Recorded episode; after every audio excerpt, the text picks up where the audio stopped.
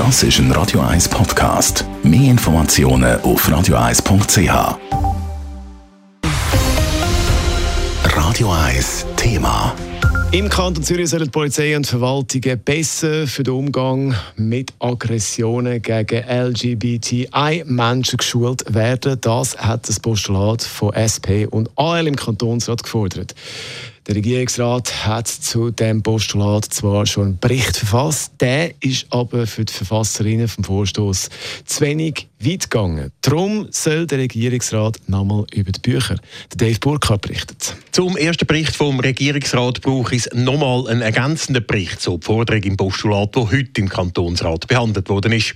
Der Ergebnis vom ersten Bericht sind nämlich ungenügend, sagt Nicola Juste von der SP. Um Beamte für den Umgang mit LGBTI-feindlichen Aggressionen zu schulen, forderten die Postulantinnen Grundausbildungen und Weiterbildungen erstens für die Polizei, zweitens für die Gerichtbarkeit sowie drittens für die Verwaltung. Was kann die Regierung vorweisen? Eine einmalige Doppellektion in der Polizeischule und einen Diversitätskurs im Weiterbildungsangebot.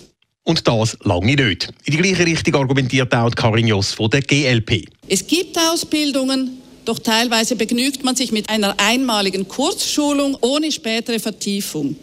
Das ist zu wenig und es ist nicht nachhaltig.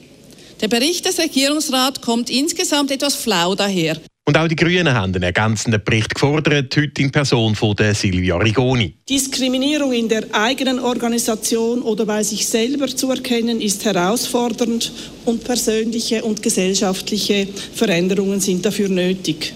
Unsere Gesellschaft ist dran, die wichtigen Schritte zu unternehmen und der Kanton Zürich soll sich auch engagieren und nicht ein bisschen das Gleiche tun.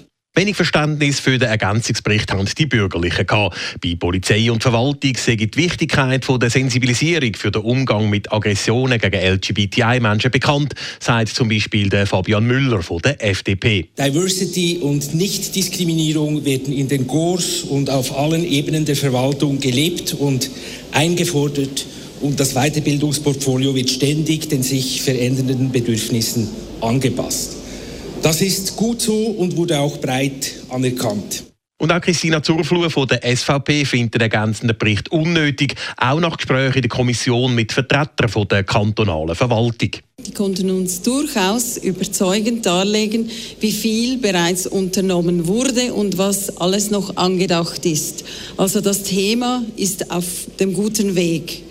Wir können klar noch einen Bericht und einen Ergänzungsbericht und das weiter bewirtschaften, dieses Thema, aber verändern tun sie mit einem Bericht nichts. Am Schluss hat sich eine bürgerliche Mehrheit dann durchgesetzt. Der ergänzende Bericht ist mit 85 zu 79 Stimmen abgelehnt worden. Dave Burkhardt, Radio 1.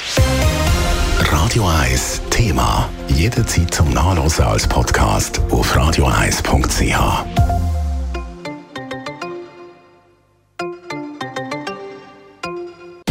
Radio 1 ist Ihre Newsender. Wenn Sie wichtige Informationen oder Hinweise haben, rufen Sie uns an auf 044 208 1111 oder schreiben Sie uns auf redaktion.radio1.ch.